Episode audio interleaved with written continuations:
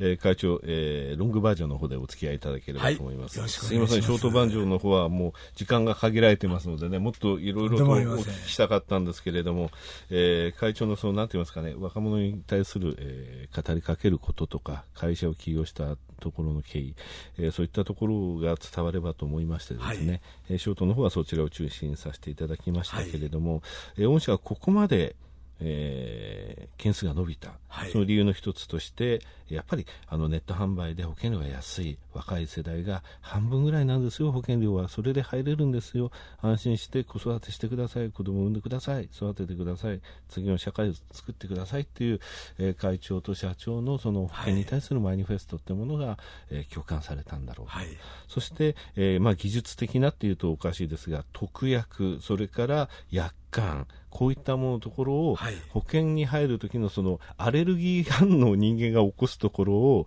えー、叩き壊したと。はい。分かりやすい、日本で一番分かりやすいですよ、ある医薬感は。はい、そして、えー、特約、えー、先ほどショートの方でも言いましたけれども、一つのその、えー、例えば死亡保険に入ったらこれはここまで入れる、死亡保険入らなかったら入れないとか、はい、医療保険についてもここまで入ったら医療費用については1日いくらまでとか、そういうのも撤廃して、医療保険何、1日いくら欲しかったら、この値段ですよと。はい死亡保険これぐらいであればこれぐらいですよと、はい、それそれぞれの人間っていうのは結婚している方もされてない方もいらっしゃる。お子さんの人数も違う、えー、当然お父様お母様がいらっしゃったりとかいろんなそのそれぞれの人間違うのであるからもう自分でそういったものを、えー、オーダーメイドしてください、はい、カスタムメイドしてくださいというので、はい、えー、それもインターネットで分かりやすくしているというところなんですね。そこまでが、えー、まずは特徴と。強みというふうに考えてよろしいですかね。ですから、はい、メーカーができることは、はい、本当にいい商品を揃えることだけだと、はい、あとはお客様が自由に選んでいただけると、それがやはりどんな商材であれ一番いい売り方だと、まあ、そういうふうにこう考えましたのでもう生命保険が250年前に生まれた時は、そういう姿だったんですが。うんはい、もうだんだんだんだん複雑になりそうですね。たくさん乗って変なものになってしまったので、ね。うん、元に戻すというのが、はい当初の考え方でした。そうですね。私も保険会社私は損保出身ですけどもね、はい、いつの間にか第三分野とかって政府も、はい、損保も一緒に入れると、はい、まあ、先進医療とか医療保険の部分ってそうなんですよね、えー、今まで人が、えー、何かあった時に関わる部分って損保なかなか入れなかったんですね、だから病気は入れない。怪我は OK、そういうアクシデントだから事故だから、えーそういったところから、実際じゃあ、先進医療を受けたり、入院したりするときの入院費用っていうのは、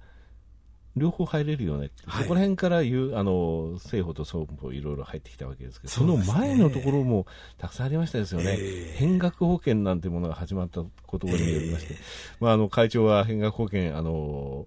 ちょうどね、あの、保険会社が売られてた頃にいらっしゃったと思いますけれども、えー、結局その、保険会社の運用成績が、あの、もらえる保険に、金額のところに跳ね返ってきてしまうと。はいそういう保険まで出して、これはずいぶんお金集めたんですよね。えー、それで、あの、製法マネーとか、えー、あの、まあ、それをまた銀行さんも奨励してですね、えー、あの、生命保険商品をあの、あの、鼓舞して売ったりとかですね。雑政府と言われた時代ですね。ですよね。はい。でそういった時代を経て、えー、独立系でやられたということですね。はいそれで今の商品の特徴を申し上げましたけど、今度強みのところをお聞きしたいんですが、えー、御社の強み、えー、いくつか申し上げます。まずマーケティング。はい、これにつきましてはさっきの、あの、インターネットの部分だと思うんですが、その他、ウェブサイト、はい、コンタクトセンター、えー、引き受け査定の迅速さ、はい、情報セキュリティ、支払いの迅速さとあります。これ、あの一つ一つちょっと教えていただきたいんですが、まずあの、はい、マーケティング。マーケティングからお話をしたら、ウェブの商売ですから、はい、ホームページこそが我々のお店なんで、はい、これは開業以来微調整含めれば1000回以上直していると思いますが、はい、でもリアルの店でも本当によく売れるお店は、毎日毎日こう直してますから、うんうん、店を大事にするのがまず第一点それから、まあ、テレビも含めて、い、ろんなコマーシャルをやってますが知っていただかなければ、うん、お客様来られませんので、はい、積極的な PR が必要ですと、はい、でも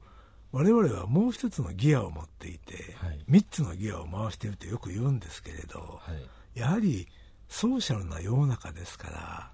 ら例えば本を書いたり、はい、講演会をしたり、この講演会も僕と言わせて年間300回を超えると思いますけれど、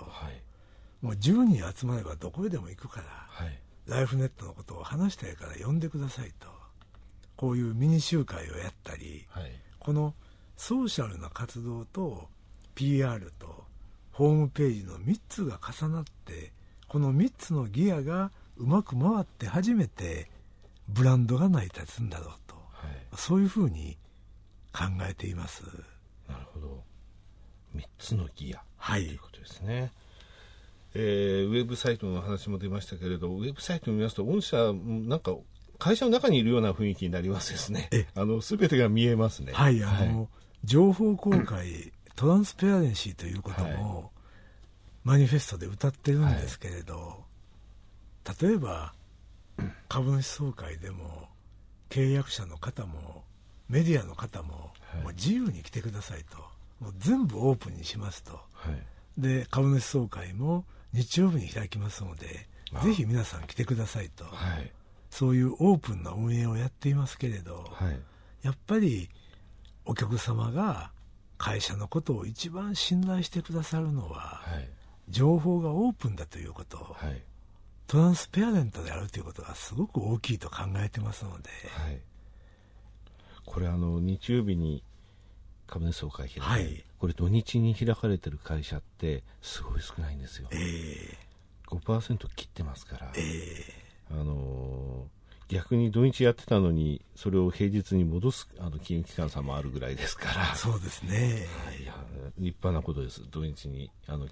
株主総会やられる、またあの時間が夜やられる会社っていうのは、また非常にですね、やっぱり株主に対する姿勢というものが現れていると思いますね。はい、あと引き受け査定の迅速さ、はい。えー、それから情報セキュリティ、はい、支払いの迅速さ、はい、この部分についてもお話しいただけますでしょうか、これもですね、実は生命保険会社の特徴というのは、センシティブ情報を扱うことになりますよね。そうですね。あの、私は病気ですとか、だからこの情報のセキュリティというところところには本当に注意をしてまして、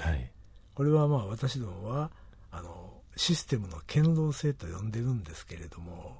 ほとんどの情報漏洩というのは実は保険会社と例えばあのセールスの間で情報をやり取りするところにいろいろ漏れるケースが多いんですね、はい、だから構造的に考えれば、はい、ネット製法というのは漏れにくいですね、お客様が直にホストのコンピューターに情報を入れられて、変更もされるわけですけれどすごくもともと堅牢な構造を持ってるんですけどさらにそれをあの丁寧にやるために例えば私どもの会社は一つのビルの3フロアを使ってるんですが、はい、社員ですらその引き受け査定や、はい、コンタクトセンターのある場所には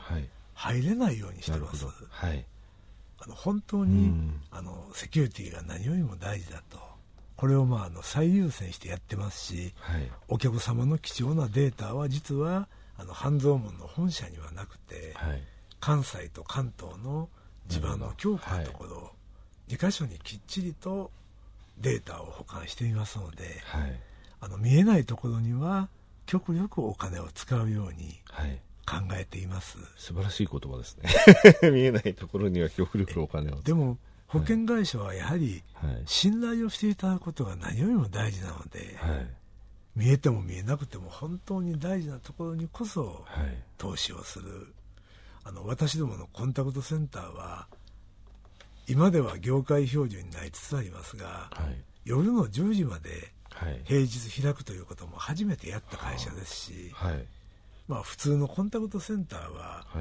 9時5時とか9時6時ですが、はい、そうですね。まあ、それだったら働いてる時間ですから電話をかけることができないので、まあ、夜の10時までとかなるほど、まあ、そういうふうに消費者目線でお客様の立場からいろんなことを考えていくと働く若い世代を一緒に、はい、あのの資材に立ったあの、ね、面白いことに私どもの社員100人弱なんですが、はい、平均年齢が37歳、はい、で、ね、お客様の平均年齢も37歳なんです、はい、だからお客様の気持ちが分かる人間が保険を作ってそれを運営しているということでもちろん僕は65ですので、はい、高齢者もいますし、まあ、高齢化社会なんで定年があることがおかしいと我々は考えてますので、はい、60歳を超えても正社員で採用してますし、はい、年齢フリーで経営してますけれど、はい、それでも平均年齢が37で、やはり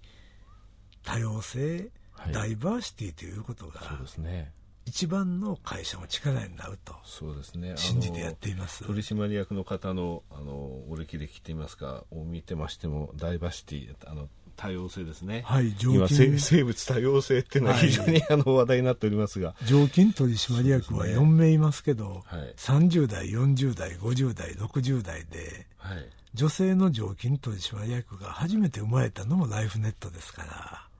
この常務取締役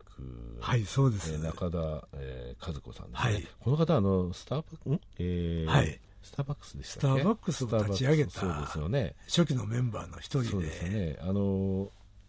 非常にそのプロモーションがうまい方ですよね、はい、あの10万人に愛される本とか書かれてて、ありがとうございます、はい、ねはい、ですから、はい、本当に年齢や性別に関係なく、はい、ダイバーシティにあふれるスタッフを用意していることが、ライフネットの強みだというふうに思います。あと会長とかあの今の常務の中田さんとかねお考えになられていることがその対談とかあとあの、まあ、ブログじゃないですけれどもそういったところで、あの会社でも公表されてて、はい、非常に面白いなと思って見させていただいておりますがここまでそうなってますが社内の風通しだけじゃなくてその、契約者と会社の間の風通しっていうものを意識されている会社っていうのは日本の保険会社の中で御社以外ないですね。ありがとうございます。はい、風通しってのは社内だけではないんですよね。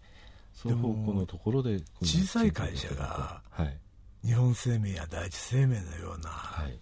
本当に我々の何百倍、はい、何千倍もある大きな巨人と戦っていくためには、お客様の共感を得ることしかないと考えていますので、でね。はい、でもそのためにはまず我々が考えていることを発信しなければ